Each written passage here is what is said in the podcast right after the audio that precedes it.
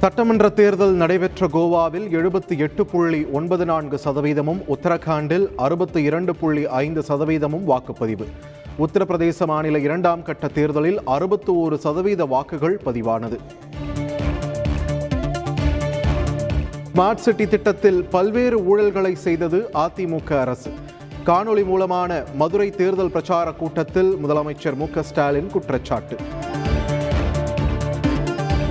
தமிழகத்தில் பொருளாதாரம் பின்தங்கியுள்ளது. தேர்தல் பிரச்சாரத்தில் அதிமுக இணை ஒருங்கிணைப்பாளர் இபிஎஸ் குற்றச்சாட்டு.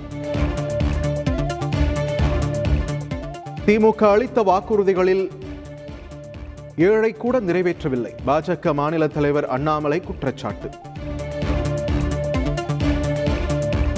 நகர்ப்புற உள்ளாட்சி தேர்தலில் அதிமுகவுக்கு தோல்வி உறுதி. காங்கிரஸ் மாநில தலைவர் கே எஸ் அழகிரி பேச்சு. ஆட்சிக்கு வந்த பத்து மாதங்களில் மக்கள் விரோத ஆட்சி என பெயர் எடுத்துள்ளது திமுக. அதிமுக ஒருங்கிணைப்பாளர் ஓ பன்னீர்செல்வம் குற்றச்சாட்டு. மக்களுக்கு அளித்த வாக்குறுதிகளை திமுக அரசு நிறைவேற்றாதது தேர்தலில் எதிரொலிக்கும். தேமுதிக பொருளாளர் பிரேமலதா விஜயகாந்த் விமர்சனம். விருதுநகர் மாவட்டம் வத்திராயிருப்பு பேரூராட்சி இரண்டாவது வார்டு தேர்தல் ரத்து. திமுக வேட்பாளர் உயிரிழந்ததால் அறிவிப்பு. உள்ளாட்சி தேர்தலில் பண விநியோகத்தை தடுக்க கண்காணிப்பு பணிகள் மேற்கொள்ளப்படுகிறதா? சென்னை உயர்நீதிமன்றம் கேள்வி.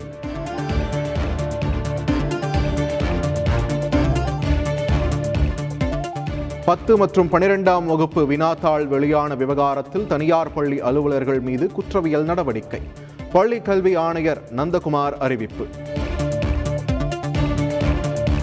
தமிழகத்தில் இரண்டாயிரத்திற்கும் கீழ் குறைந்தது கரோனா பாதிப்பு. ஒரே நாளில் ஆயிரத்து அறுநூற்று முப்பத்தி நான்கு பேருக்கு பாதிப்பு.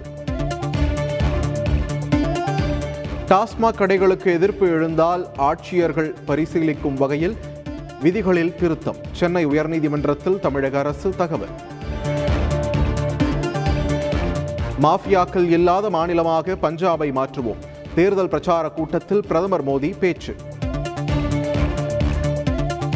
பொதுமக்களின் வங்கிக் கணக்கிற்கு பதினைந்து லட்சம் ரூபாய் வந்ததா?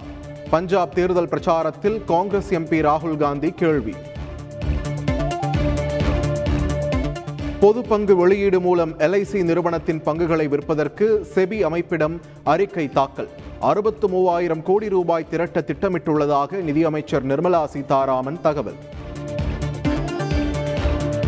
எல்ஐசி பங்கு விற்பனைக்கு முதலமைச்சர் ஸ்டாலின் கண்டனம். நல்ல அரசு என்பது நிறுவனங்களை கட்டியமைக்க வேண்டுமே தவிர விற்பனையில் மும்முரம் காட்டக்கூடாது என்றும் கருத்து.